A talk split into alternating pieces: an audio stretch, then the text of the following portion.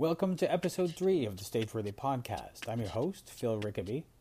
On Stageworthy, I interview people who make theater from actors to directors to playwrights to stage managers and more.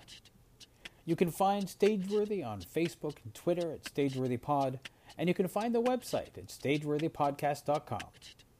If you like what you hear, I hope you'll subscribe on iTunes or whatever podcast app you use, and consider leaving a comment or rating. This week, Tom McGee joins me. Tom is the co founder and associate artistic director of Theatre Brouhaha, a dramaturg, puppeteer, playwright, and producer, as well as the creator and artistic director of Shaky Shake and Friends Puppet Shakespeare Company.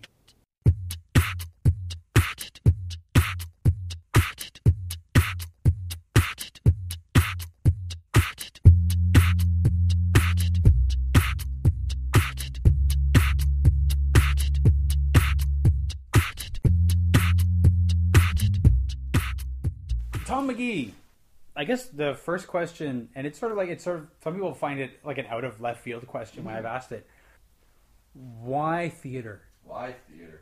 Um, I, I, this is a question I think I end up thinking. I think anyone who does theater ends up thinking with this a lot, particularly when the bills come in and then well, it's sad and full of moths. But um, I think uh for me, um, it, it boils down to almost a stylistic thing. But I'm a huge fan of experience, and I think one of the few things that theater can offer right now that film and television, like I'm a huge video gamer. I'm a huge like I love consuming media.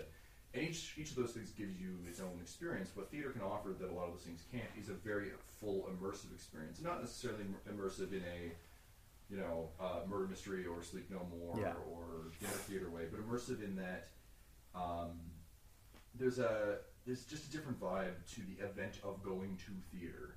And sometimes that's good, sometimes it's bad. Uh, I know a lot of people are scared by the idea of, oh, if I'm going to the theater, that's going to be my whole night. Like I've got to dress up, and you know, it's we've got tickets to Mirvish, so Mhm. we're you know we're going to get there at seven. Make sure we get our seats.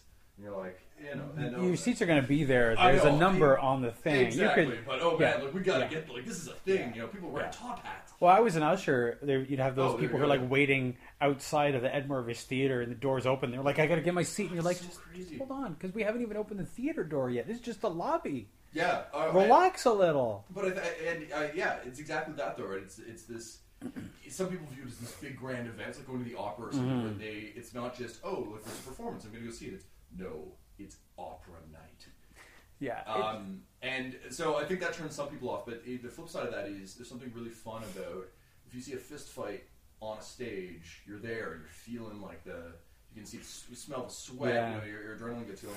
And that's pretty neat. And you can control the whole audience experience from the minute they come in the door to the minute they leave in Yeah. a really interesting way that builds it beyond just the content. So I think that Yeah. for me in, in a nutshell is It's interesting you say that because there's there you're thinking about the way that we consume media is everything else is kind of passive. Mhm. Like if I'm playing a video game, I'm sitting back in my chair, um, my eyes may glaze, o- glaze over a bit, my mouth hangs open. Um, I'm not really engaged. I, uh, and same thing with a movie. I can watch a movie on my TV or I go to the movie theater, and it's not. There's something that's passive about watching that, but live theater is always so. Um, there's people on that stage breathing, which makes it more, uh, definitely more engaging. Like when you see a fight, a well done fight in a live theater, people gasp, and I've never heard anybody gasp in a movie. For sure. Well, and, and it's special effects as well, right? Like a good, Mhm. a good stage stabbing can bring the house down. Yeah, But a good yeah, film stabbing, you're like, well, there's infinite ways. Yeah. I remember um, I went and saw The Illusionist um, and the, the movie The Illusionist, Mm-hmm. and I had heard that they were using all practicals for the for the Right. tricks. And I was like, oh, that's gonna be great. And I went, and it was all CG, and I was like, what the hell? Yeah. Because it just drained all magic there could have been out of like, look, I'm doing these illusions to. How's he making that tree grow? Because someone on a computer yeah. made it grow. Like, Of course, yeah. it right out. Whereas I saw a guy pull a. It was a production of um, uh, I'm My Own Wife. It's a one person show, Mhm. There's the only set was like this small side table, and uh, the actor just pulled a sheet of paper out of seemingly out of nowhere, but Right. clearly there's just a, like a, a hidden slot. Yeah. And I, I gasped. Like, Yeah, I of was course, yeah. So into it, Yeah. it was insane. It was this like perfectly simple thing, but that's that's the kind of thing a live experience can bring you um, that I think a lot of things can't. And so for my for my money, that's sort of why certain stories are better Mhm. suited for stage. Similarly, certain stories are much better suited for film and television. And I think one of the challenges to content creators now is to make sure you're telling your your story or you're creating your experience in the right medium. Uh, something like Jessica Jones works Mhm. much better as a TV show than it would as a film. You Yeah. really flush Well, all that out. You can't like you. Nobody's going to sit through a ten hour ten hour film or a thirteen hour film, but But weirdly, we'll sit through 13 hours of Netflix. Like, I watched like yeah, yeah, uh, of course, yeah. Yeah. we all did. But But, it's a different. It's it's a different experience. Yeah. It is a much more passive experience. I can Yeah. check my phone. Yeah. I can pause it. I have complete control over it. I Yeah. first I, I took a friend of mine whose first play uh, years and years and years ago. We sat in the front row. He'd never been to theater before, and so we were about you know four meters from the actors or whatever. And um, I kept looking over and it looked like he was having a terrible time. Mm. He was just like super tense. Afterwards, I was like, "So did you hate the play? Like, what was going on?" He's like, "Well, I didn't want to distract him by like moving my head." so he literally was just tracking them with his eyes, like a portrait in a Scooby Doo Yeah. show. Mm. Um, and I thought that was so crazy. But again, that's uh, to your point. That's the thing, That thing like- about liveness, where it's just you know, Yeah. I'm aware that there are people doing things. It's like, I mean, nudity on stage Yeah. makes us all get really uncomfortable. And in a way that it doesn't in film. Exactly. In film, it's like oh, the person took their clothes off. Fifty Shades of Grey happened. Yeah. I was like, yeah, whatever. Somebody takes their takes their shirt off in on stage, and you're like Well, really it's crazy, too, even if it's like their back is to you, like if a woman takes her top off and her back is to us, we're still like, But you know, because- in the room. Yeah, exactly. It's, You're, it's like it's like on film. You know that it's been like staged in such a way they Sure. take their, they take their, this person could turn, and then we'll all see it. It's like it's Yeah, crazy, crazy, absolutely. crazy vulnerable. Yeah, for sure. Yeah. And and really an, an interesting gut check for us because we you know we speak a lot about how jaded we are. You know, the age of the internet. We've Mhm. seen it all. We've done it all. But yeah, like I. I, not only do I get uncomfortable, but I become acutely aware of everyone around me Yeah. in a theater when I see nudity in a way I don't in film. In No, of film, course, generally yeah. speaking, like no one cares. It's a Yeah. dark room, um, fine. But in a theater, suddenly it's like, oh man, like We're all are we're are, all like, like, and here. also like like- you don't you don't want to show your hand too much. It's like if I'm like really turned on to what's happening, I was like, I don't want these people to know. no, of course not. They're all Uh, like you've got to see them at intermission. Yeah, right. Like you know, we gotta have bathroom banter. Yeah. I can't handle that. No. So it's it's a different. It's a, an entirely different dimension. And it, you know what's funny is it's easy to forget because the other day I was thinking about this because we, um, my uh, writing partner Kat and I were doing a TEDx talk, and Mhm. one of the questions was why theater. And I was having a really like bad theater month, so I was just really mad about theater. And I was like, yeah, why theater? Yeah. Why the hell are we doing this? Yeah. This is, wah! And it was that unpacking of like, well, wait a minute, what what is it that actually hits us that we couldn't do in film and television, couldn't do in any other medium? And it, yeah, it's those sorts of things, which obviously aren't going to apply to every play. I mean, Yeah. you know, the nudity angle doesn't really enter my puppet stuff. No, of course not. Of course, but not. yeah. there's again, there's different dimensions to that that are are only exist in, in liveness. So yeah, Yeah.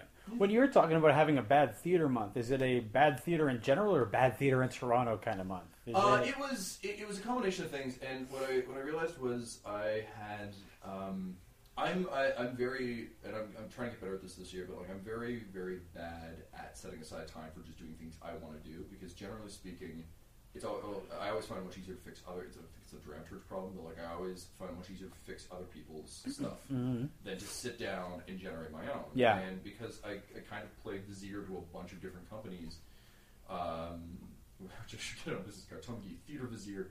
Um, but uh, because I do that for so many companies, invariably I will sideline projects that I'm interested in, Mhm. whether they're um, like I run a podcast or write a blog, both of which have been inactive for a long time, but are coming back. Those Yeah. are. All right. But because uh, I get tied up in all these other projects, so I just hit a point where I wasn't providing myself with the satisfaction that I need creatively just for me. I was like I was very satisfied with the work I was doing for other people. Right. But the work for me just wasn't there, and also financially, it was just like a weird, ironically, a lull between a bunch of things that ended up paying fairly decently for Mhm. theater.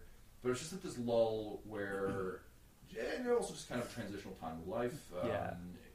And I was just, uh, yeah, it, it, there wasn't anything specific. I Yeah. was just feeling down on the whole endeavor, and Yeah. certainly not on anyone else pursuing or anything else. I was just sitting there going like, why? Why am I doing this? This is a huge, Yeah. like, I think we've all gotten there. of course, Uh, you yeah. know, several times a week, sometimes depending on depending on how you're doing. Um, do you remember what your first theater experience was? What made you want to do theater? My first theater experience—I was really lucky because I got to see a bunch of stuff when I was very very young. Um, and uh, my mom used to take me to the. Uh, I grew up in Mississauga, and the Mississauga Library had like these storytelling hours. So I think Mhm. that was probably my first sort of brush with the I- I- idea of uh, of liveness. And there was some. I we had some really good touring productions uh, come to our school. There's one, and I've been trying to track this kid's book down. But it's this beautiful Inuit myth. I think it was based around Sedna, the lady who ends up like at the bottom of the ocean, and she can't comb her hair, so she like drags mariners. It's Mhm. great, like witch story. It's, Yeah. it's fantastic. And as a kid, I was just like, wow, like that's that's awesome, like that's really neat. But it, what's weird is my brain didn't immediately go like, oh, I want to do that. It was Mhm. just this is really enjoyable. I I, I blasted Hmm. this. What turned me on to theater, I think, uh, for myself was uh, my friends and I used to you know, play superheroes. Yeah. Uh, you know, we started out originally with like Ghostbusters and Ninja Turtles, and then it was Batman, and then Spider Man and the X Men, and so on and so forth. And what I realized was I hit a point where I wanted to keep doing that, and they all Mm. had kind of outgrown it. Right. Um, and uh, same thing with like uh, like I had a, I was an only child, so I played with a lot of action figures, and I tell these huge epic sweeping stories with my action figures. And I was into action figures much longer Mhm. than uh, than my friends, and so there started to be that little tick in the back of my brain that was like, I like becoming these other people. I like creating these stories Mhm. oh, there's actually a profession where you do that. And I had written it in high school. I'd written it off as uh, you know, I was doing improv a lot, and I was doing Sears Festival and all, all those fun things you do in an Ontario high school if you're in the theater. Uh, and I, I, but I've been like, no, like when I go to university, like I was looking into journalism because my, my parents both come from journalistic backgrounds. I was looking into uh, psychology until I found out you need math, and then I was like, no, bye. Um, and uh, it's really funny because I was sitting in a careers class and I'd done this big. it was about to give a presentation on journalism because I was like, okay, that's going to be my jam. I'll go to Carleton, do the whole journalism thing. And my friend gets up and she's like, "So I'm a stunt woman, and I just did some work on Mutant X, which was a ill-fated, short-lived, vaguely associated with the Marvel Universe, but not really show that shot in Toronto a long time ago." And I was like, "What? What? You can you can do that right now?" And it was and she was lovely. Like, but it was one of those weird things where it's just like, "Screw that! You can do it. I, I can do it. Uh-huh, yeah, let's, uh-huh, let's go." yeah. Um, and that and it was literally that, and that was the the, Mm. the shift um, for me. And yeah, I, I think it was also just a combination of consuming so much media. You just invariably, I think, gets to that point of like, oh man, you know, I'd like to see a story about. this. Yeah. Yeah. But why don't I see enough of this anymore? Because the, the the roots of Shaky Shake were certainly me going like, I miss things like Wishbone. Where's my Wishbone? Well, let's talk about Shaky Shaky Sure, Friends. Um, what was what was it that made you want to create Shakespeare for kids with puppets? Well, the short answer is my desire to own a Muppet and needing to justify the purchase, which is Yeah. where it started. Funny enough, I have a Muppet I've myself, photo, yes, but yeah. I, I I always just thought I just wanted the fucking Muppet. yeah. But also good to be able to have the justification too, because you do have to sometimes come clean with some people. It's Well, my, you know, And, and it was exactly that. So uh, my wife and I were in New York, and we, were, we walked into FAO Schwarz, Uh-huh. and had that, that big fucking sign that was like, build your own Muppet. yes, And I was like, no. And I, uh, there, there's no possible way that that's a thing you can do. I was I was a skeptic until it was in my hand. of course, yeah. It's being like bullshit. Yeah, Nothing yeah. is this cool. You can't be this cool. Um, but sure enough, they had the build your own Muppet thing. So uh, we we were traveling with my parents. So and my dad is a very practical traveler. He travels a lot, so it's very like getting Mhm. across, you getting through customs. This, you do this. And I was like, oh god, how are we gonna get these damn Muppets through? Um, so I had that in the back of my mind. I was like, okay, well, like, I don't know. I want to buy these things. This is a big dumb thing to try and bring back with us. And uh, my wife Megan sat, sat, sat about making hers, and she basically made her like inner child slash clown. And I don't have a clown per se, and my inner child is basically just me. So I was messing around with them, and I'm like, I don't know, I don't know what I'm gonna make. And then I noticed that they had this smoking jacket, this like velvet smoking jacket. Mhm. And I was like, oh man, I'm never going to find a velvet smoking jacket in puppet size ever again. So I put that, and um, if, if you haven't gone through the process, uh, those of you listening at home, you basically get a um, like a laminated sheet with stickers, and you basically just mess around with the stickers and its eyes and noses and everything else. And then they take it away to their very complicated workshop, which is just a guy furiously Yeah. glue gunning under a table. Like, oh yeah, we're gonna make this big thing for you. Yeah. Um, but uh, so once I found the smoking jacket, then I started messing around with um, sort of like the goatee, like the you know the mustache goatee, and I was like, I'll make a butler. I was like, I could make Alfred, and then I was like, oh shit, it's Shakespeare, Uh-huh. and that was kind of that was uh, that's where it all kind of clicked for me. Because I was like, wait a minute, if I make Shakespeare, then we could do puppet Shakespeare stuff. And I was like, so A, this helps justify buying this thing. Mm-hmm. B, it's a much easier sell to my dad. to Be like, hey, dad, like we're doing Muppet Shakespeare. So we made uh, Shakes and Zip. Uh, originally, uh, here's a fun fact. Originally, Shake and Shake was named Mumfrey because the idea was he was going to be playing Shakespeare. Okay. Uh, and my friend has a, a long-standing, uh, long-suffering butler character named Henry Mumfrey. So I was like, oh yeah, Mumfrey. But anyway, and then I was like, no, no, no, he's just Shakespeare, and that'll be his thing. So we get these things back to the Airbnb we're staying at. My dad, who's in communications and, and such, uh, which I am as well, so pick, picks up and starts messing with it. He's like, oh, these are great. Like, look how emotive these are. and I'm like, yeah, we're gonna do Muppet Shakespeare. He's like, that's great. You can't do that with just two. Why don't you go buy more? It's like, yes! The next day we like stride into Evan Ocean Heights and we're like, sir, we're taking two more. And the guy's like, hey, I'm really sorry. The good news and bad news. We, we broke even yesterday, so the cheaper today, but I'm sorry I had to pay more yesterday. And we're like, well, I mean, I, I guess it evens out, but Yeah. he, was, he was so apologetic. Yeah. So uh, then, we, then we had four, and the funny thing is, we get them back, and I was pretty much happy to just sit on these Muppets and be like, no, we have Muppets. Yeah. And my wife's like, uh, the Fringe deadline's coming. She's like, uh, hey, should we uh, should we put in for Shaky Shake? I'm like, yeah, I guess we have to. And she's like, no, seriously, like, we bought these puppets to do a show. We should submit to a show. So that was the, the the genesis of like the initial seed. But for me, beyond that, once I started writing it and really working the process, was um, I, I love Wishbone and I love uh, the Muppet Christmas Carol. Mm-hmm. And uh, to a lesser extent, Muppet Treasure Island, which I really enjoyed. But like Christmas Carol is just one of those films that gutted me. Like it's Yeah. just there. And um, what I love about what I love about Wishbone is that they would tell classic stories honestly. Like at the end of Joan of Arc, she burns. Mm-hmm. And Wishbone never died, but like uh, Tale of Two Cities, his pal goes to the guillotine. Like they, they really ran those stories properly. And as a kid, I really appreciated that because, um, a when I later re-encountered those stories, I was like, oh yeah, I saw that on Wishbone. Um, and I mean that goes you know for uh, the original Looney Tunes, goes for Animaniacs, The Simpsons, Mhm. like all these these things that are like these pastiches of uh, pop culture and, and Yeah. classic stories, but it meant that I had proper grounding, and um, so I really respected that and liked that. Um, and then looking to uh, the Muppet model uh, from Muppet Christmas Carol, the original idea I had was like, okay, so I've got Shakespeare and we've got this little boy, so I started thinking about the Troy McClure, Little Billy thing from The Simpsons, where it's like, gee, Mr. McClure, like, what about this? Yeah. And I love one of the things I think was a masterstroke in the Christmas Carol was using Gonzo and Rizzo as Dickens and Rizzo Yeah. to narrate the piece because it just meant that anytime they needed to comment on it or explain it or further clarify it, Mhm. they could. Yeah. Um, and so that's really where the, the heart of, of the Shaky Shake model came from was this idea that Shakespeare will tell the story, but the audience is represented as this kid who can interject and ask for clarification Right. um, and so on and so forth. And um,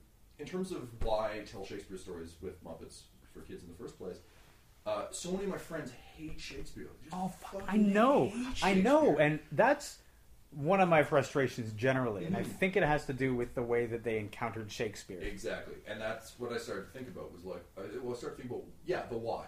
So many of my friends are like, "I'll come see it because you're in it," but I'm gonna tell you right now, I'm gonna hate this show. Yeah. But yeah, I'm excited for you. And you're like, "Yeah, great, this is gonna be fun." Um, so I started thinking about like why why would you hate Shakespeare so much? And for me, like my mom told me so many of these stories when I was a kid. Yeah. I had the the Lamb book that was like the um, it, it was a, the writer went through and basically made uh, prose story versions Okay. of Shakespeare's work. And there's a lot of editing, like Gloucester just isn't in Lear, which is kind of weird because there's just this like random asshole Edmund running around causing trouble as, as you do, I guess. Uh, but that was great. Or you know things like Wishbone or, Mhm. or all, all these things. So like I had a grounding in a lot of these stories. I already liked the stories and I liked the characters. So when I encountered it in school, it wasn't my first exposure. Whereas Right. a lot of people, their first exposure is being handed the book and basically told to either read it out loud, which is Oh my god. Yeah, that's a horrible thing like to do. it's it's great. Like Shakespeare should be heard, absolutely. Yes. but it should be heard by people who speak it well. yeah, because it's and also like you know you're there's all the high school stresses of of being exposed and reading Mhm. aloud and everything else with language that's difficult. Yeah. with characters that don't make sense. I mean, um, so the other thing that clued me into this was I hate Catcher in the Rye. I just fucking loathe that book. And it's because the first time I encountered it was in a high school setting. My teacher, with the best intentions, was like, "Here's this book.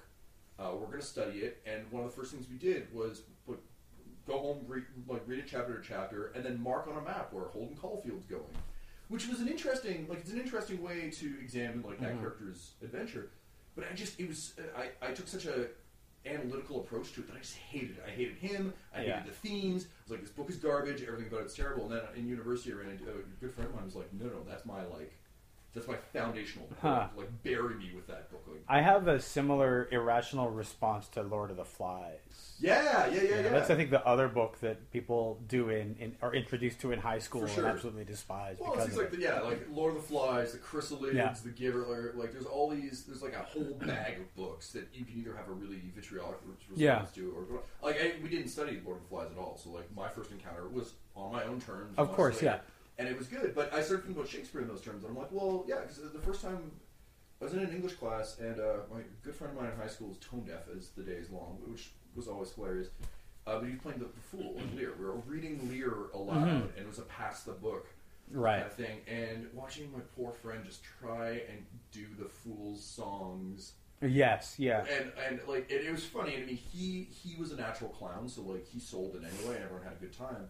But just that idea of like, yeah, if that's your first encounter with Lear, not watching, you know, someone's soul be ripped out because of their hubris and you know all the things, but a bunch of kids who are worried about everything under the Yeah. sun try and choke their way through archaic language. Of course, you're gonna fucking hate it. Yeah. Um, so my goal was, and I- I've said this in a few press releases, but like our goal was to, to get to kids like sneak Shakespeare in before someone. Of course. Yeah. Um, and to just give them give them the proper stories, so death and all, because I think it's vital that you don't come out of Romeo and Juliet going, well, they survived though. Yes. Um, yeah. Because I mean, I still I still remember how traumatic finding out the actual ending of uh, the Little Mermaid was. Yes. Yeah. Where I was like, Yeah. what? And I was really disturbed. I was like really upset. Yeah. I was like, oh my god, like, but Prince Eric shows up. It's fine. Yeah. No. Um, yeah. So anyway, so that was that was the idea, and um, I just really wanted, even if 'cause I've, I've had parents be like, "This is really complicated for for kids, uh, particularly with Hamlet, which we just did. Look, There's a lot going on. Uh, Midsummer Night's Dream. It's funny because kids love Midsummer Night's Dream. Everyone loves Midsummer Night's Dream. It's a complicated damn play. it is a complicated Uh, play. There's no like trying to pare that thing down to basic plot. It's still crazy. You have to Yeah. deal with like Titania and Oberon fighting over a changeling boy. Like Yeah, no. bonkers. Yeah. Uh, but anyway, uh, so you know they're like, well, for example, Hamlet. They're like, that's a pretty heavy story, and you know, uh, it was a little above their heads, I think. And I was like, well, here's why though, because I'm not. I, weirdly, I, I don't want your your kid to necessarily get all of it right now or understand all of it, be able to follow all of it right now. What I do want is five, ten years from now, when they're when Hamlet hits them, for them to be like, oh, that was the blue guy. Like, yeah, you know, I saw a Yeah. play about this once, and just just already have a little bit of that base Yeah. familiarity, so it isn't, and hopefully have enjoyed it at one time, so it doesn't. Did you actually find that it was over the kids' heads, like the kids in the audience, or did you find that the parents thought it was over their heads, but the Uh, kids responded to it? little of both. Um, I've had uh, Kids Fringe is an interesting uh, Fringe Kids rather is an interesting beast because there are um, and this is true of any children's thing I think, but there are recommended age ranges but Mhm. because it's a puppet piece. Right.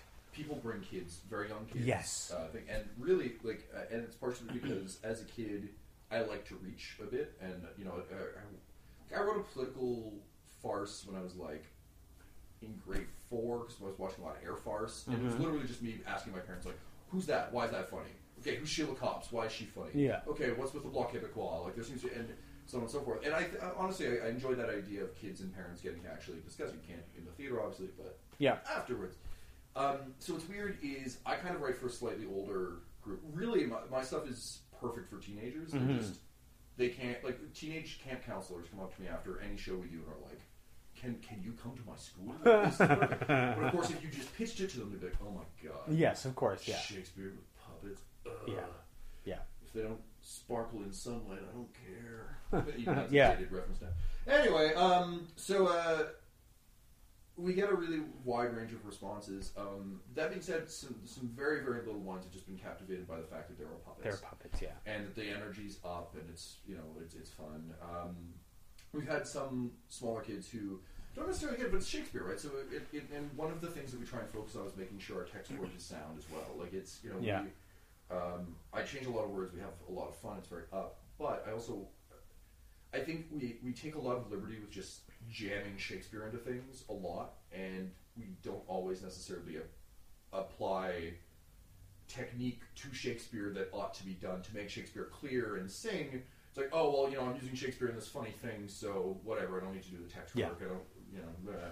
Um, and I think particularly for what we're doing, that really kills it because Yeah. it needs to be understandable. It's not enough just have someone vomit up to be or not to be and just wave at the kids. Yeah, of and course, drop it yeah. Um, but no, I, I find uh, again there are intricacies to stories that I remember encountering as a kid that I didn't get, but I still enjoyed them. And then later I go back and watch. I mean, think about anything you've, you've seen as Yeah. a kid. You go back later and you're like, oh man, I missed a lot. Yeah, yeah. Uh, like I, Christmas Carol. Like I watch Christmas Carol every year now, and there's still bits in that film that I'm like, oh man, I never noticed this Yeah. um, which is great. Um, but that's all.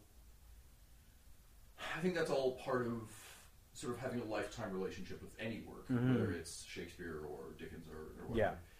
Um, so no, I find I find kids generally get it. The, the thing too that I try and do as much as possible is break character enough because there's a, a meta narrative of the like our, our style. For for those of you who aren't familiar with uh, Shaky Shake, is that we um, we have the the puppets themselves are characters, and then they put on the play. Right. Um, and by doing so, it allows us to break out and comment. And um, recently, we've been experimenting with things like Shakespeare will forget because he wrote it 400 years ago. So they'd be like, oh, look, I don't know this next part. You tell me. Right. Um, so, I think generally speaking, for kids, even if they aren't, if they couldn't tell you the plot of Midsummer Night's Dream Mm-hmm. after seeing it, they still had the experience, and they still be like, "Oh, it's really funny." There's like fairies, and Yeah. there's a donkey guy, and he gets changed into one, and changes back, and like it all works out. Yeah. There's lots of hijinks, and I think that's fine. I think Yeah. you know, like I've, I've heard adults describe Shakespeare pieces coming out of Stratford like that. Yes. Yeah. Where, you yeah. know, it's like, oh man, it's this guy, and like his uncle like killed his father, and like there's a ghost. I don't know what it's called, but it was really cool. Yeah. So yeah. um, the flip side of that is I had a parent slam me, slam me. She was very polite about it, but of course it's a touchy writer. I was like. Of course. Yeah. um, after Romeo and Juliet, which was their first piece, saying like, you you could have kept more of the, of the language and the poetry. She's like, I don't think you need to talk down to kids as much as you maybe think you do. Uh, you know, her exact words was something effective like, their little ears are open if you just like Mm. let them, uh, which is a fair criticism. But the flip side of that was Romeo and Juliet ha- has those big, beautiful speeches and big, beautiful exchanges. A lot of it's not great for the ear now. Like it doesn't, it's not as poetic throughout as I think a lot of people remember because they remember the basically the sonnet chunks. Yes. But there's big chunks. Like the thing opens with a joke about Maidenhead, like the Yeah. second fucking line of the play. So it's one of those things where I was like, yeah, like I get it. I, I think kids can, can hear Shakespeare just fine. Yeah. It's just pick the Shakespeare because the other thing is I don't want to just dump a bucket of. Do you understand this? Work hard. No, of course, this," yeah. On them. Um, so all I'm going to say, I think kids get what I hope, Mhm. what I want them to get out of it, which is a fun first exposure. Um, we usually end with a song, so there's kind of an uptick. Yeah. So you know, it's like ending with jazz hands. Even if you didn't necessarily get all of it, you had a fun time. There's Yeah. enough pop culture references to kind of keep you in it, Mhm. and also to entertain the parents because the the big difference between uh, theater for young audiences and film or television for young audiences is parents have to be in the room. Of course. Yeah. And I remember as a kid, like if there was a show that I knew my parents hated, I wouldn't watch it if they were in the room because I was aware that you know they They hated it. Yeah. um, so much like Looney Tunes, um, certainly the Muppets, Mhm. Animaniacs, any of those things, try and keep enough content for the adults so that you know they're having a good time as well. Absolutely. Yeah. Right? Yeah. It's a funny thing about about Shakespearean language, uh, both with I, I imagine with kids, but also adults have this moment. Like the first few scenes of any Shakespeare play that I've ever done is the audience acclimating, Mm-hmm. and they get it. Eventually, it they don't even notice that the language is happening, but there's a, a, a transitional period. So of course, I can see you know if adults have a difficult time acclimating, then kids who haven't don't have the uh, the widest vocabulary, their ears are open, but they can't get all of it. Yeah, and what's what's interesting, I guess I agree with you entirely, and like I find that as an audience member, it takes Yeah. you know even as, and I think that's that's true. Everyone, no matter how much Shakespeare you do, there's still that weird moment where you're like, right, right, okay, yeah, yeah, let's Mhm. go, right, okay, he's okay, he's Bernardo, right, right, right. Um, but what's interesting is um, because kids, kids, I find generally speaking, spend a lot more time around rhyming stuff than we do, Hmm, um, and they th- they oddly they're exposed to an incredibly wide variety of sort of oral things. Uh, so even just like Seuss, Mm-hmm. we'll go back and read Seuss occasionally now. Like I think as adults, will you know every Yeah. so often you're like, oh man, you know I really uh, I feel like some hop on pop today. Yeah. Um, but kids are, are being exposed to interesting rhymes and interesting uh, things. I think a lot, generally speaking, a lot more than adults are. Yeah. Uh, which means that on the one hand, there's a possible advantage there to going to Shakespeare because it's like, oh, okay, this is weird, but I listen to weird stuff all the time. Of course. Yeah. But you're absolutely right about the vocabulary. And one of the things I try and do without screwing up the language too much is if there's a word that I'm like, no. Uh, and I know there's Yeah. that great trick of like, if the actor's intention fits, like, great.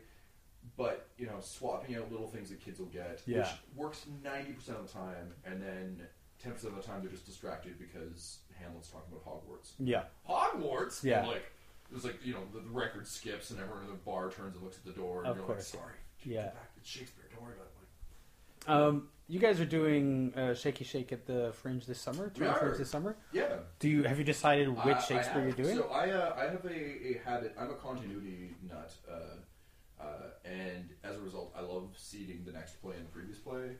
And um, it happened by accident the first time, but in Romeo and Juliet, they're like the friars got potions. They're like, potions? Is he a wizard? And Shake Shake's like, no, but I've got a great play about Ah, wizards. yes. So we went to the Tempest, and then uh, the, Tempest one was like very much less subtle, and it was just literally at the end one of the characters is like, "That was a lot of fun. Maybe we can do Midsummer Night's Dream next."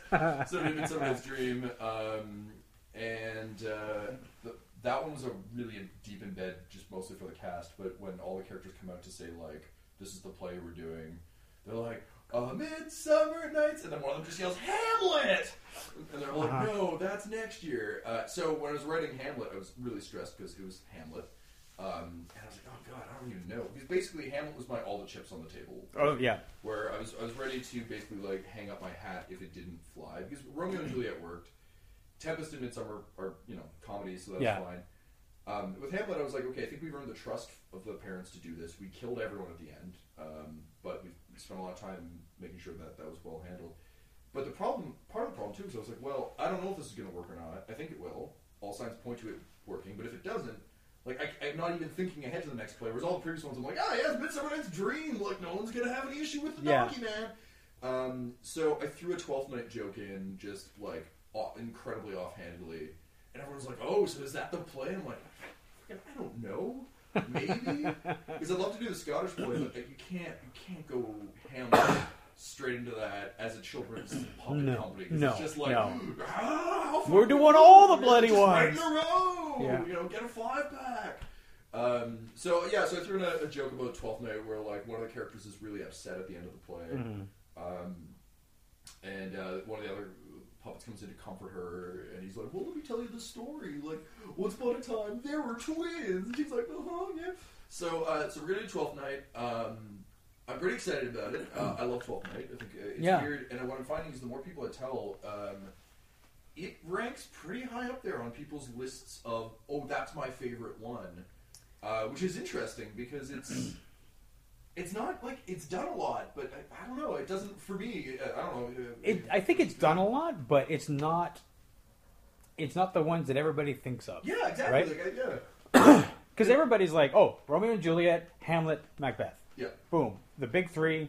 And I've been noticing every year at Stratford, it's one of them. Yeah, yeah, Um, oh yeah. and well, then- and As You Like It has had a really huge resurgence, Yeah. which kind of blew my mind. That's Um, mine too, because it was like that's my first. That's mine. mm. That was my first Shakespeare Oh, really? experience. Was watching twelve. Was watching Midsummer Night. No, uh, uh, uh, As You Like It. As You Like It, Yeah. and that was like it blew my mind. Mm. But um, so Twelfth Night is not one that the average person thinks of as getting done a lot. Which I would I would agree with, except that now again I'm telling like non Shakespeare people, and they're like, oh yeah, no, Twelfth Night, that's my favorite. Huh. I've seen it a bunch of times, and I'm like, how? Yeah. No, Where that's the yeah. Yeah.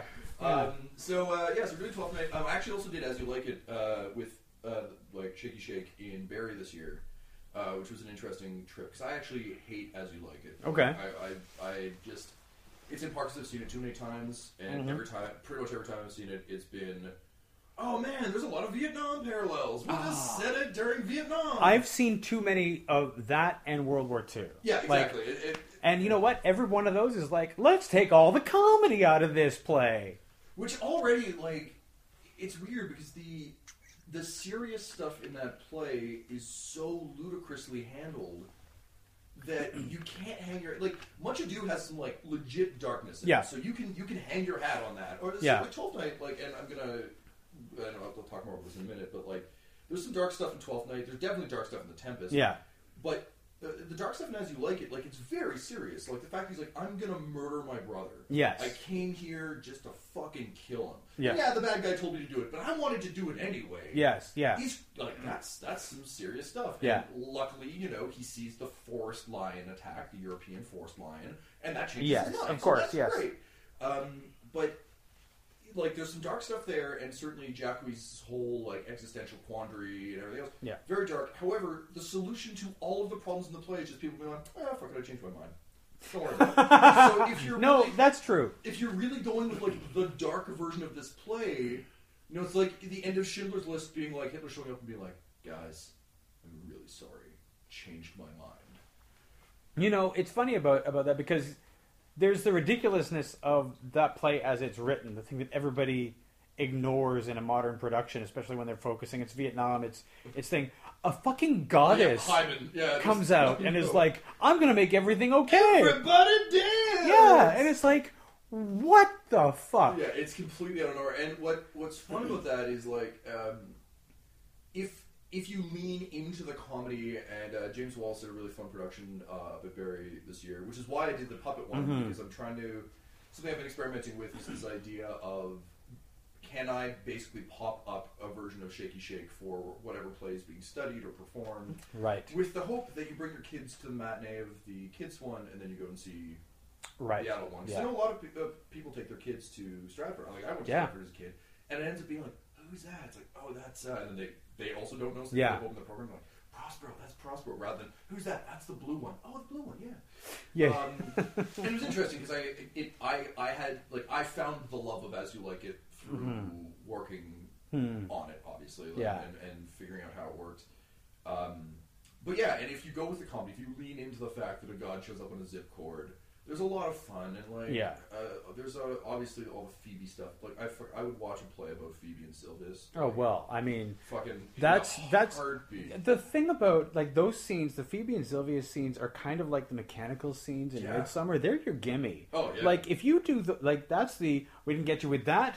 Here comes the stuff that'll get you. It's like you just sort of roll those guys out, and it's like the audience will be with you.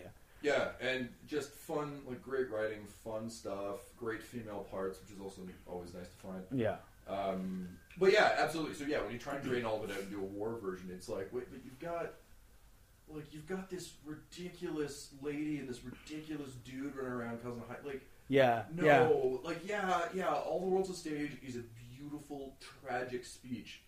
But man, there's a lot of fun stuff. Going Yeah, there is. There's a lot of fun it's stuff. It's a very loving play. Yeah. Like, there's a lot of Yeah. love at its core, which is really nice. Yeah. Um, but in any case, so um, with yeah, I was kind of surprised that Twelfth Night ranked. Mhm. Um, the thing that I didn't put in as you like it, which I, I in retrospect needed to, which I found in Hamlet, which was actually really stressing me out, was this idea in in our Hamlet. Um, they do to be or not to be, of course, because Mhm. Hamlet. You have to. Um, and uh, Zip turns to Shakes and is like, "Wow, it's a really beautiful speech. But what does it mean?" And Shake Shake's basically like, "Well, that's something people have been arguing about for years, and like, I don't have the answer, and no one out there has the answer. Like, you have to figure out what it means for you, and that's that." Mhm. And Zip is like, "Wow, like I'm a kid. Like, no one's ever asked me what I thought about art because I, I Yeah. found that was, you know, that's often true of kids. They're just told."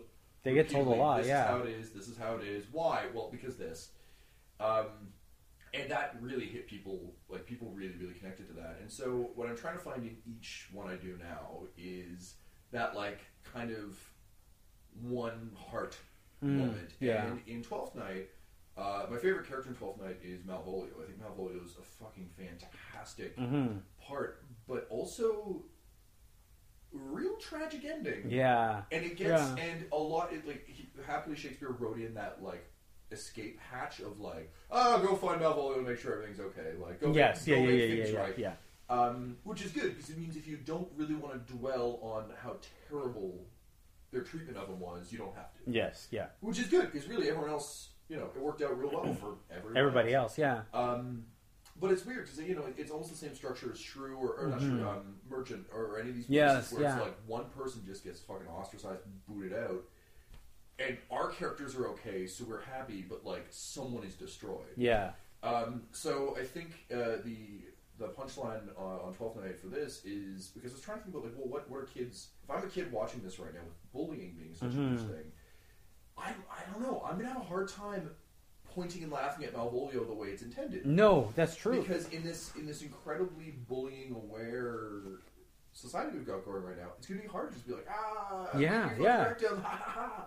So um, so that's gonna be a, the the kind of part we sit in on this one is Hmm. Shaky Shake kind of being like the, the gag is that Shaky Shake is playing Malvolio. Okay. And um, they hit the end of the play and everyone's happy and he's kind of like.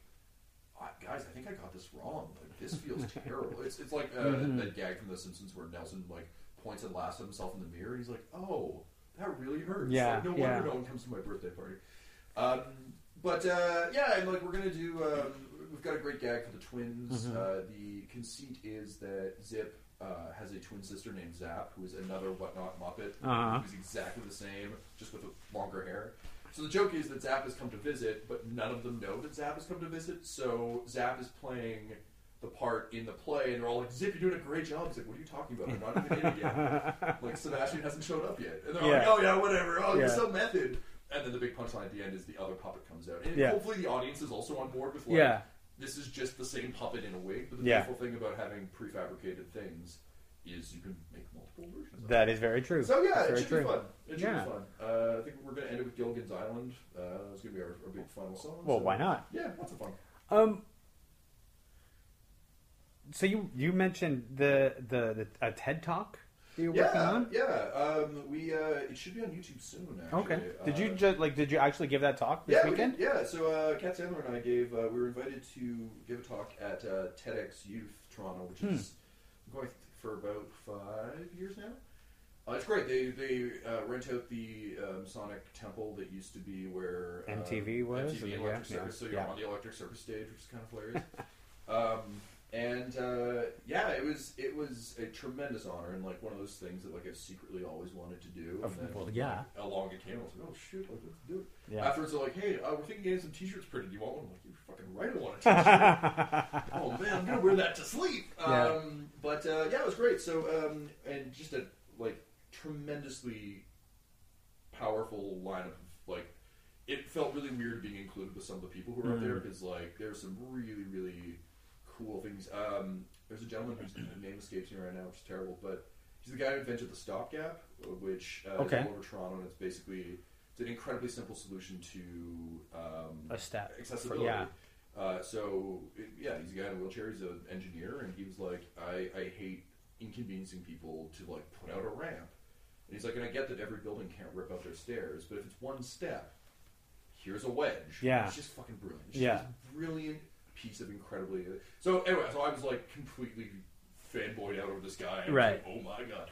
But um, anyway, so uh, that's neither here nor there. Um, so yeah, Kat and I were there to talk about um, creating theater for the HBO generation, which is the what we when we started Brouhaha, what we dubbed our target audience, which is young professionals, and talking a lot about what we, we talked about right off the top of this podcast Mhm. about you know why what makes a live event matter. Mhm. Um, and the theme of, of uh, the talk was switch. So they were like, uh, you know, switching your mindset, just making a little mental shift. And the thing was, we were fully aware that the people listening weren't, listening and watching weren't all theater people. Right. The majority of them aren't.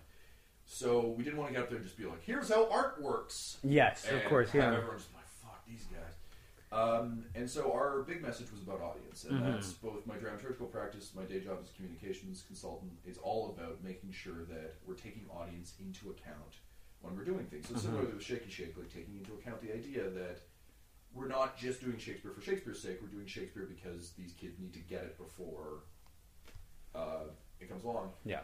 Uh, and similarly with Brouhaha, our idea of, you know, we're looking at our friends and being like, well, why aren't these guys going to theater? And generally, it's the things we talked about off the bat. They don't want to spend $100 spend four hours in a dark room watching something they barely understand or like. Yeah. Um, what they do want is something that enhances their evening. So you know, we we took, um, and so we basically like covered the, the history, the brief history of the company, but through this lens of, we realized that um, there were parts of theater that weren't working for the audience that we'd identified. So we tried to think about them and then restructure how we worked based on them, which I think is valuable for anything. really. Mm-hmm. Absolutely, Um, absolutely. But, yeah, but it was great. It was a tremendous experience Mm. and super cool. We were both super nervous and super sick, so we like got completely off track. But there were two of us, so it was funny. 'cause half half the comments after it was like someone coming up afterwards being like, "I can't believe you learned all those lines." Yes, People yeah, were yeah, like, yeah. It was funny because like half the people were like, "Oh man, great message." The other half were like, "Wow, like you guys covered so well. Your your you know repartee is so good." Because there was literally a moment where I turned to Kat and because we had like a slideshow going and we were way off track because I'd skipped a transitional thing. hmm And I was like, just you know, like, oh, Dan, we are we are really off track. She's like, don't worry, you can get us back. And just took us back up. And she turned to me, she's like, help. I was like, gotcha. um, but yeah, it was a blast. It, it is Yeah. terrifying. Uh, Mm. You can't bring up notes. Uh, No, no, which- I've, I've always noticed that like it's a note free. Because they want to be as natural and, and Yeah. from from your voice uh, Mm. as you can, which is which is great. Uh, and it does mean that you cock it up occasionally, but Yeah. uh, it does also mean that it is Mm. more casual, particularly for youth. Like Yeah, you know, yeah. And, and there's there's this inclination to lecture at teenagers, Absolutely. um, or this, you know, well, listen, you know. I'm just like I'm hip guys. like Yeah, you, yeah, you know. yeah, with the hip- Yeah. yeah. And so our our thing was more, you know, we we tried to skirt that line of like, look, we we we think we've identified some of the things that you like, and if you're basically our, our line was like, if you're like us, Mhm. then this. Yeah. You'll binge watch Netflix. You'll do this. You'll do this. Rather than you do this. Yes, yeah, Because yeah. the second someone goes, no, I don't. It's like, oh fuck. yeah, exactly, yeah, But, yeah. But yeah, it was uh, it was super cool and um, Awesome. terrifying. now, now we've mentioned Kat. You've mentioned brouhaha. um, did you first? Uh, when when did you and Kat Sandler uh, form Theater Brouhaha, or We, did it uh, happen we like formed that? Brouhaha in 2011, Mm-hmm. late 2010, early 2011, I think, somewhere in there. What was the first play of the Uh, um, Love, Sex, Money. Love, Sex, Money, right? play, yeah. Um, and it started for two reasons. Um, I was uh, I was doing my master's at U of T at the time, um, which was like a one year program, super fast, very kind of had a bit of a dramaturgical bent, so it's kind of that mindset. And Mhm. Kat was basically trying to. Um, she was trying to pass two plays off in a one play contest. So she's like, I'm submitting to this contest that needs a like one act play. I have these two short plays, and I'm wondering if I could just submit those because like Mhm. lengthwise, and they have similar themes. So she was like, "Can you come over and, and take a look?" So uh, I was looking at these things. I'm like, "Well, if you make this character this character, like if you make this guy the same guy, Yeah. and this girl the same girl, then it's the same. It, it's one. It's a continuous play. There's just a, a beat in the middle." Right. Um, and Kat and I worked together on a bunch of stuff when we were, we were in school, and so it was an easy transition. And what was particularly helpful was knowing knowing her personally very well made dramaturging a lot easier because there were things that I was like, well, this is this isn't a character talking. This is just you. This is your opinion. Right. And it's okay if the character has that opinion, but them. And Kat's extraordinarily good, uh, like almost to a fault, about letting people into her process hmm which uh, means that a and her philosophy and, and our company philosophy has always been the more the more brains we have on a thing, chances are the better it's going to be. Mhm. There's no sense in being precious about like, oh, no, I need complete authorship. I need you know, Yeah, yeah. this is my baby.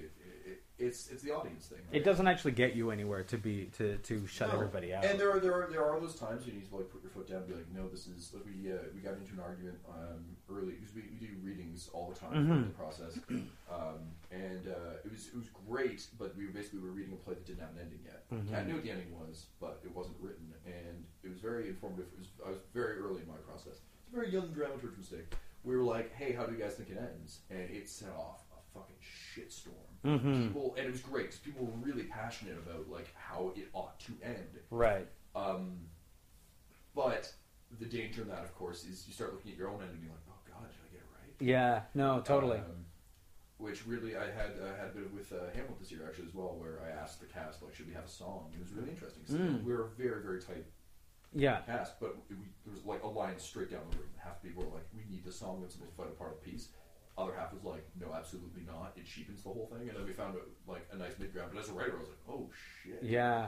Um, but uh, yeah, anyway, so um, Love Sex Money was our first uh, our first piece, and um, it was called Love Sex Money because we uh, the model we took was uh, Kat's sister's douchey ex boyfriend, and we are like, what gets this guy? Because we'd never see this guy in the theater. Like he's, he represents an archetype that we, we really like. We're like, this guy never fucking goes. Right. Why? What does he like? well, he likes sex. He likes money. He probably wants love. So we went pretty uh, pretty literal on the on the first go, but we it, using a model of, of an actual audience member was Mhm. super helpful. So like we, we want that young professional who's just starting out, starting to form their cultural habits, who finally has money to spend on on luxury and lifestyle as well as necessities, and basically. You know, it's like uh, people who just graduate from school, moving to their first place in the Yep. city, and like maybe they're like, you know what? I always told myself when I got my first real job, like I would get a season, or I'd go see an opera. Yeah. I've never seen an opera. I'm gonna go see whatever. And we're like, we need to get in there now rather Yeah. than 20 years from now being like, hey, theater's relevant, please come. Like we, we want to hop in there. The thing is that, and so our, our TED Talk was about the age of content. Mhm. And basically, we're in the age of content right now. So if we're asking you to leave your house, leave 13 hours of Netflix, video games, the internet, movies, whatever, and come to our theater, like we have to be providing something that's that speaks directly to you. It can't just Absolutely, yeah. Cool for us, it has to be Yeah. cool for you. So that's the, the model we took. Was like, okay, well, what's someone who? So, I mean, if you think about bands, like I have friends who I can say to like, hey, there's this band I heard is good. Mm-hmm. They're playing down the street at a bar, ten dollar cover. You in? They're like, yeah, absolutely. As opposed to, hey, my friend's in a show. It's down the street at the storefront. It's ten bucks. Want to go? Ah, I don't know. Yeah, that's that's that's a funny thing. The audience is this funny thing. We have uh, peop some people have it in their head that not just that it's like that's my whole night gone, but that it's an unpleasant experience either financially or or something Yeah. something else. I think you know we've seen lots of depictions in the media of somebody went to a horrible play or whatever, but Well, yeah. people are unwilling to in a lot of cases to get out and go. Well, and something that we Kat hit on this when we were working on the TED Talk that I hadn't even thought of, but it's absolutely true. Is a lot of people will say we've heard a lot of. Um, I went to a play once and I didn't like it. I Mm. don't like theater. right. Which would be the equivalent of saying, I listened to a Kanye song, I didn't like it, I hate music. Like, it's just. I watched a TV show once. It wasn't very good. I'm not going to watch any I'm more of that. that thing. yeah, That whole thing is, uh, you know, Yeah. I, I tried a carrot once, didn't care for it, no vegetables for the rest of my Yeah. life. Yeah. Like, and it's it's certainly not a conscious thing people do, but yeah, that shit happens all the time. yeah, yeah. Uh, so part of it was, and it- it's our everything from our, and one of the reasons that Brouhaha has been so successful, other than you know Kat being a tremendously quick and talented uh, writer director, Mhm. is that we've since day one we we committed to running a business, not just a show. Hmm. And I think uh, one of the, the pitfalls of starting a company, a theater company, is not is considering the show, not the company that has to survive around the show. Yeah. Was that a conscious decision? Yeah. Did you guys come up with that at the same time, or did you want to do a show and then? No, we uh, that was very conscious. Uh, we, so we both run theater. Kingston's a great town for for building theater companies, and at Queen's Kat and I both run theater companies. Mhm. She'd done a lot of productions through the department as well as ones that she'd run. Um, I ran several companies, one of which basically evolved into Shaky Shake Mhm. there. And what I found very instructive there was um, Kingston's a beautiful town for theater. It's like people just show up. They just fucking come to your shows. Mm. It's crazy. Um, just people from the town just like show up and you know you pay their ten dollars and, and watch your production of you know Never Swim Alone or whatever. Right. And like it, it's crazy. So what, what's interesting with that, what I noticed a lot was that people start a company and they're like, okay, uh, I'm doing Death of a Salesman, let's say. So I'm going to call it the Death of a Salesman Theater Company presents Death of a Salesman. Great. And holy shit, we made a bag of money. And people keep saying, what are you going to do next? Well, I haven't thought of that. I, all, Mhm. all I knew is that I have a childhood dream to be Willy Loman, so I made a company so I could do that, and I did that. But now I'm holding a sack of dough, and I don't know what to do with it. And my company is called the fucking Death of the Salesman Collective, so I can't then be like, Death of the Salesman Collective presents Sound of Music. Yes, it yeah, yeah, yeah. Um, so yeah, because we'd had that experience when we when we made Brouhaha, we're like, okay, so we we're going to think about the company as much as the show, Mhm. Um, because we and at that point we weren't like, oh yeah, so for the next one we were fully focused on that that first production and you know whether it works or not. But we also wanted to make sure that our business practices were sound. And in terms of the first show, what that meant was things like this needs to look slick. Like no matter how cheap it is, it needs to look very very slick. I don't think we see enough of that in indie theater. I think Yeah. I think a lot of times it looks cheap. Yeah, absolutely. And and part of that is, is realizing like if you can't build it effectively, don't. Yes. Which is yeah. which is weird because the, the instinct is always like, well, you know, I'm pretty sure I can make flats that look enough like a house, Print, chances are you can't. or just don't do that. You Like- probably don't need it. Like, yeah, exactly. a lot of times, a lot of times, an empty stage can be more effective than uh, a crappy set. Well, and so part of our audience brain exactly is that if my my big litmus test, because basically the way I the way my dramaturgical practice works is I try and be the first audience member in in the development of the Mhm. script, but in everything. Because essentially, what I'm trying to root out is uh, noise, like Mhm. strengthen the signal, reduce the noise. And part of the noise for me is if I'm sitting there going, "Damn, that looks cheap." yes. Well, I'm not listening to you. You could be delivering the most perfect, you know, monologue that's ever been written, but and there are a number of factors that you can't control. I can't control how your night's been going outside of the theater experience. Uh, I can't control how comfortable or uncomfortable the seats are generally. Yeah. because that just goes with territory. I can't control your digestion based on what you ate or drank before the show. What I can do is ensure that as much as many distracting factors are reduced as possible, Mhm. and that's that's part of it. So yeah, if I can't convincingly do blank, what workarounds do we have that Yeah. will prevent you from just stopping and unplugging going, what? Yeah. And that's true of the script as well. If someone says or does something um, that kind of makes you go like, huh? Uh, it- rape is often a thing that just gets like dropped, Thrown in, like, just uh, like- the the term I've and this is kind of terrible. But the term I've started using is the rape Kool Aid Man because for my mind, rape is like the Kool Aid Man. When you say when a character has talked about rape in a play, it's like the Kool Aid Man burst through a wall, and the audience goes like, "Oh my god, the Kool Aid Man!" And if you Yeah. just drop it and never deal with it again, we're still aware that the fucking Kool Aid Man. Yes. here. Like, Yeah, yeah, yeah. Where I'm like, are we never going to address the fact that this rape happened? Yeah. Um, and again, as an audience member, I'm gone. Yeah, Because I'm just yeah. about that. Um, even a play like Glengarry Glen Ross, when they the first time they say the leads, I don't know what the fuck the leads are. I don't know what that is. And Yeah. man, it never bothers to stop and explain because at the time it was a known parlance. But again, that's the kind of thing where my brain just goes, "Wait, what?" Yeah. and Yeah. I'm out. So we're very conscious of that that sort of thing, uh, but also advertising because to my mind, the first your first exposure to a play isn't when the curtain goes up; it's the minute you hear about it, whether that's Mhm. the press release, postcard, word of mouth, whatever. So we want to control that as much of that experience as we can. Um, so we look to things like HBO, uh, and we've always spent a lot of time and money trying to craft the, pro- the appropriate image to tell a story, get you Mhm. excited, and basically convey to you like this is the kind of vibe you're in for.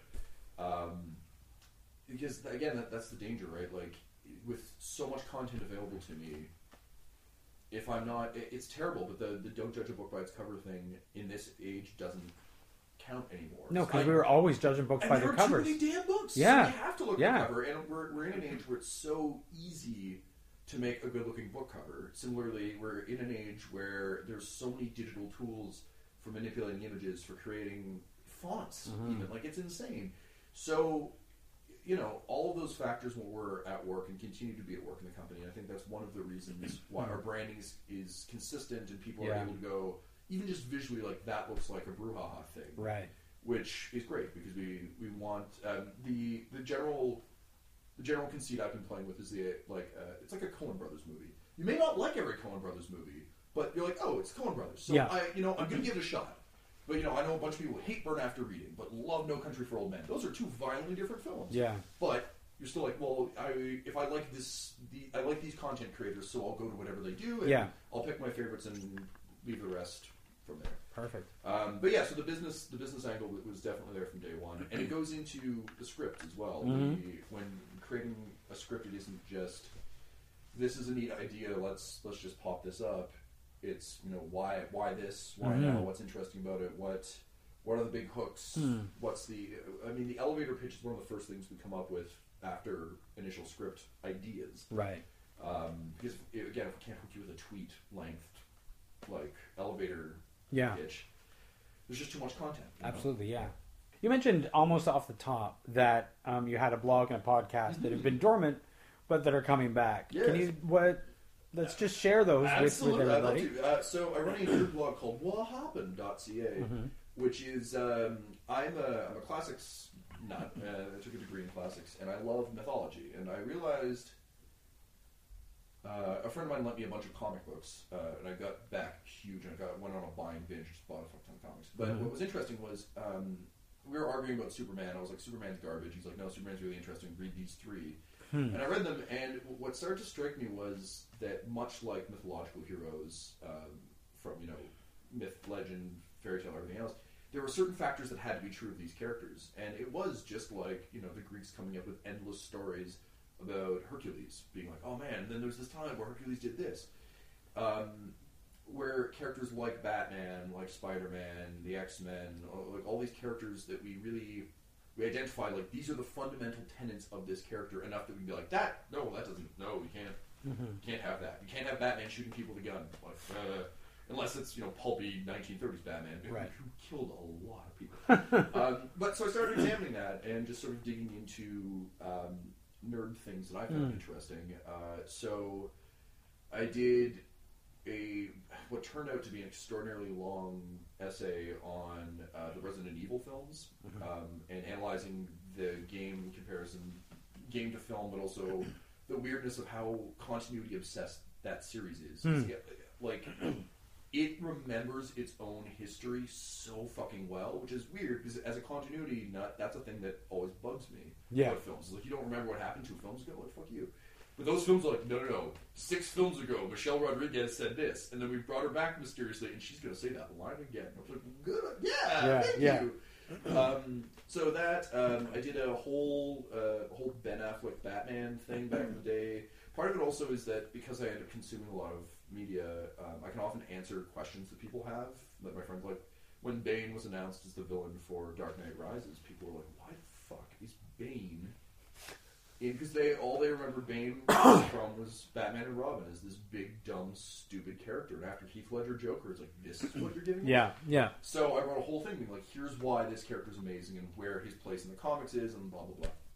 Uh, and the most recent one is about uh, the new Fantastic Four film, uh, which so much has already great material has already been written about. But for me, um, I wanted to approach it from the perspective of the the gritty superhero filter that we seem to just be slapping wholesale on movies, and it Yeah. doesn't fit every movie. And particularly, the Fantastic Four is such a bright, colorful adventure. And like, I don't like the Fantastic Four. I don't read the Fantastic No. Four, but this film is such a weird version of that. So uh, The funny thing is that I don't read the Fantastic Four either, but I know when it's I like I know the Fantastic Yeah. Four, and I know when I see the Fantastic Four. You know, it's like yes, that's right, no, that's wrong. Absolutely, and that's to my mind. That's why, uh, like, one of one of the, the headings on the, the website is modern mythologies. and It's Mhm. exactly that. It's Yeah. like we there are things even if you don't. I, I always liken it to parents being like, "Oh yeah, uh, Wolverine. He's the guy with the claws, right?" Yeah, It's like there are Yeah. certain things that we know, and no matter what your version is, you know, there's people whose Batman is Adam West, and like when you say Batman, They their see first Adam thought West, is like yeah. kapow. Yeah. They're like holy hole in a donut, Batman. yeah, Um, there are people, I think, like growing up in the '90s Batman cartoon, like that's my Batman. Yeah. he's you know Kevin Conroy, Mark Hamill. hmm That you have people now where their Batman is Christian Bale. You have Yeah. people arguing about the new uh, Batman versus Superman film, insisting that it's in the same universe as the Christopher Nolan films because they just can't let go. they can't of, let go of the yeah. of their Batman. Yeah. So, um, anyway, so uh, that's uh, that's that. Uh, so I bring that back. For a while, I was doing an advice column as well, where people would be like, "What the fuck is Magic the Gathering? Why do people spend money on it?" It's like, "Well, we'll tell you. Um, but I realized that there are far easier resources for that. So yeah, Yeah. so it's mostly digging into that. So uh, Fantastic Four is going up uh, next week, and then the next one I'm doing is on. Um, the the weird summer we've had of films, and Force Awakens is kind of a nice Mm. capstone to it. Yeah. But over the course of this previous summer, we saw a really interesting trend in remakes, sort of like soft reboots and sequels that are also remakes. hmm So it's basically an examination of uh, Terminator Genisys, Jurassic World, Yeah. Vacation, and now I'm going to tack Star Wars on the end hmm because uh, like Vacation was a sequel that also basically it basically did the Force Awakens thing. It's a sequel that also kind of rehashes the original film Right. for a new audience, but is still in the continuity of the previous Right. films. You get Terminator Genisys, which just completely redoes the first two films in its own new continuity to try and bring audience in, Yeah. which is kind of like the the. And then you've got the. Also, I guess we'll probably touch on Star Trek as well. Because you've got the J.J. Abrams like alternate universe thing, where it's like, okay, Yeah. like don't worry, your stuff is fine. Here's an alternate universe where all this is happening, so Yeah. don't worry. Con- 'cause as Of course, you know, continuity Star Trek continuity stuff is like, no, no, no, you can't touch my stuff. Oh man, I was furious. I actually Yeah. spent like half that first movie being like, wait a minute, did you fuck with my next generation? Yeah, yeah. Like, you get out. Yeah. You get out of here. Get out of this room. Get Yeah. that shit out of here. And then later it's like, no, no, it's an alternate universe. We're good. We're Yeah. good. Um, anyway, so uh, that's that's that side of things. And then the podcast uh, I run with my wife. It's called uh, Please Sir, I Want Some More, and it's a sequels podcast. Okay. So uh, I was listening to a lot of podcasts, and um, being a continuity nut, one of the things I find really interesting is sequels and what what makes it was specifically what you wanted coming out of a film, a first film, and what you got. I think is really interesting. Having Mhm. argued with friends when, particularly when I was a kid, like I was really excited about sequels as opposed to now. And I'm like, oh god, really, Yeah, yeah. really? Like Toy Story three is perfect. I don't need more. Please don't bring this to me. And I'm, you know, fingers crossed. Toy Story four is great, but really, I we, we got ours. There are some films that have that have come out. I'm like, okay, they're making a sequel for that. I can't wait to see that sequel. And a lot of times you're like, oh, there's going to be a sequel for that.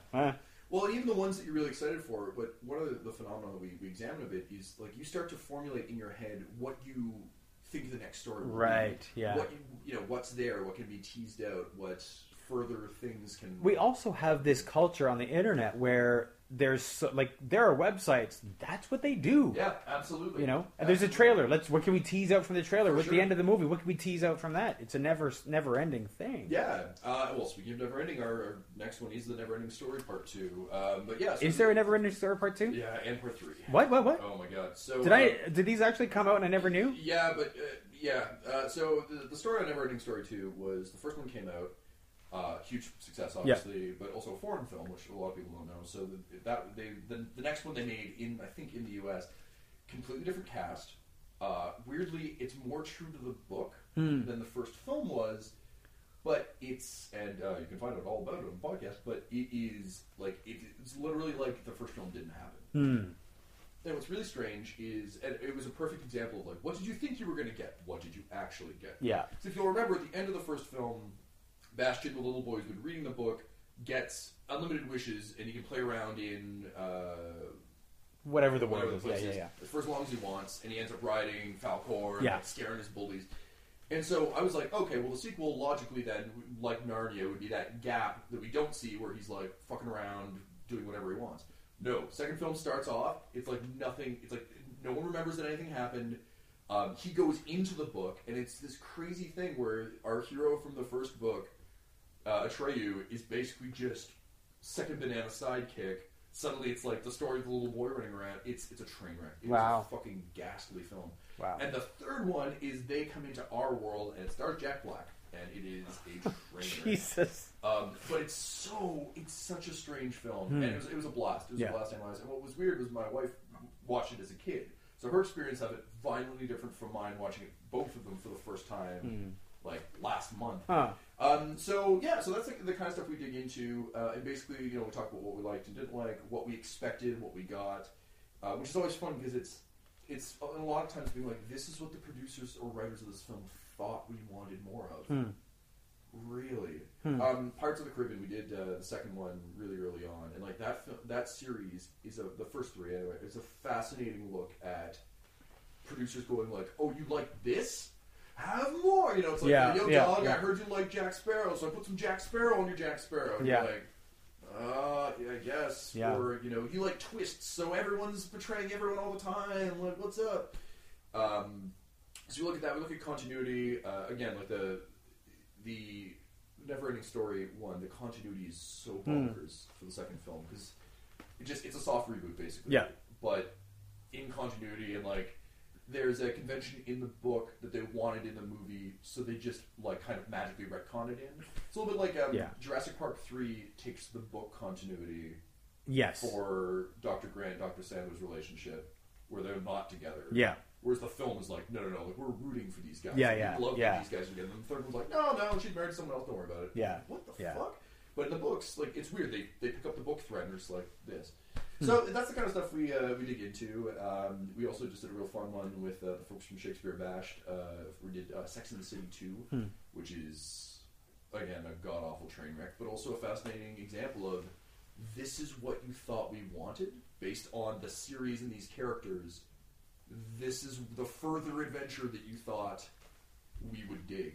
Now, when you're doing the sequels podcast, are you just watching the sequels, or if you haven't seen the first one, do you watch that too? I generally try and watch both, Hmm. regardless, in, in large part because watching a first film, knowing that you're about to analyze a sequel, means that you're looking for different things. Right. Uh, so, for instance, um, and sometimes I haven't seen the film in years, um, so it's useful. But like um, Sex and the City one, I remember I'd seen, but I couldn't remember anything about it. I can remember one or two plot points. Right. And it's weird because when I was talking to uh, Julia, who uh, was a guest on it, she had, had the same reaction. She's like, "I know I watched it, but there's nothing there. Like, Hmm. It's like the file doesn't exist." And then so we rewatched it, and I was like, "Oh yeah, no, I remember the scene. Oh yeah, no, okay, yeah." So in that case, it was useful just to get like, yes. Yeah. that. Uh, in terms of something like the Neverending Story, I'd never seen it, so it was super useful to watch Right. that right before going into the next one. Mm. Um, and uh, yeah, it really brings sequels into harsh, Mhm. harsher focus when you're just going immediately from one film into the next one. Yeah, it would. It would. For for instance, like Megan was saying, as a kid, she never really noticed how different the second film feels. But when you watch Neverending Story one and then two, in addition to the actors being different, it's just like it's night and day. Hmm. The design, like it. Also, the, the the effects are just garbage. Like they look like rejected '60s Doctor Who villains that they like found in a dumpster. Yeah. They're like, "This'll do." Yeah. Yeah. um, yeah. So yeah, so we generally watch both, which can be like six hours of Sex and the City films was pretty rough. Yeah, Um, yeah. I, I could watch that many hours of the show and be quite content, but that many hours of the film was, was a bit of a rough Hmm. ride. Um, but yeah, so um, we're having a, a lot of fun with that, and Cool. life got in the way, so we uh, we went on hiatus for a bit, but uh, yeah, we're back. And that's on. That's at uh, what happened. What happened.ca, uh, which is W H A H A P P E N uh, dot .ca, and uh, yeah, it's on iTunes and all Cool. that all that fun stuff. And are you uh, are you on uh, Twitter? On the Twitter? I am. I'm on uh, Twitter uh, at McGeeTD, so M C G E E T D, where I uh, yeah I go through spells where I'm like extraordinarily active on Twitter, and then I go through spells where I'm just lurking. Yeah. But uh, Yeah. Do you have a you have an acting website as well? uh, I do. Uh, my my personal website's tdmcgee.com. I haven't updated it in a while. 'cause I'm Okay. lazy, but that is on my New Year's list of things to do. All right. Um, but uh, yeah, and then uh, certainly theaterbruhaha.com for brouhaha stuff and shakyshakenfriends.com for all things shaky shake. Uh, we'll be remounting our Hamlet in uh, April and May as part of um, the Best of Fringe Kids. Nice. So if you feel like seeing a bunch of puppets get murdered, you can head up to Silver Stage and Yeah. check that out. And um, yeah, for Brouhaha, we've got Mustard opening uh, at Tarragon. It's not really a Brouhaha show. No, but it's- it- yeah. that, We, Yeah. worked on the script back in the day. But an imaginary friend, it's a desperate attempt to stay in our world and Hmm. falling in love, which is kind of Amazing. great. And uh, yeah, if you're in Cape Breton, I'm directing a play there in February apparently. What So, are you What are you directing there? Uh, it's it's a David Ives short play uh, collection. I literally just signed on with this thing two days ago, Okay, so cool. it's gonna be fast and furious, but uh, pretty exciting. So it's uh, all in the timing. It's at the Highland Arts uh, Theater, which is a really cool new space that's uh, that's popped up out there And that's happening in the. in February 10th. So Okay. it's, it's gonna be That's nothing coming up fast. Yep, you know, it's like All right. tomorrow. Okay. Um, but uh, yeah, it should be a lot of fun. Great. Um, it's uh, yeah, it's three uh, three actors who actually did Punch Up, which is a brouhaha show they did Okay, out yeah. there um, early last year, and they were like, "We want to do another thing together," and so they uh, they put together this collection of plays. And, Hmm. Yeah, it's fun. There's all kinds of weird weird weird stuff. in there. There's Three Monkeys on a Typewriter. There's Trotsky with a pickaxe in his head. There's all Great. sorts of fun fun stuff. Awesome. Yeah. Well, thank you so much. This has Oh, been great. Pleasure has been all mine.